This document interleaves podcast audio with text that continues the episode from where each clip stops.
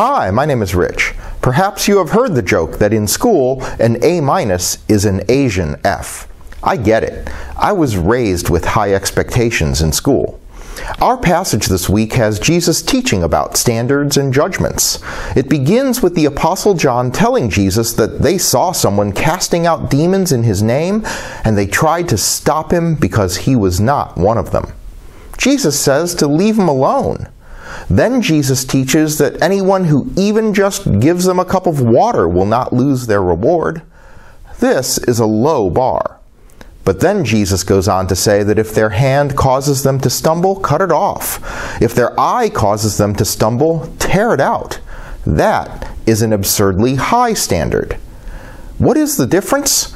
First, Jesus sets the really low bar for judging others. The really high bar is set for themselves. The first thing we need to remember is that the expectations we have for others must never be higher than the standards we set for ourselves. Second, note that the early church was not full of one eyed amputees.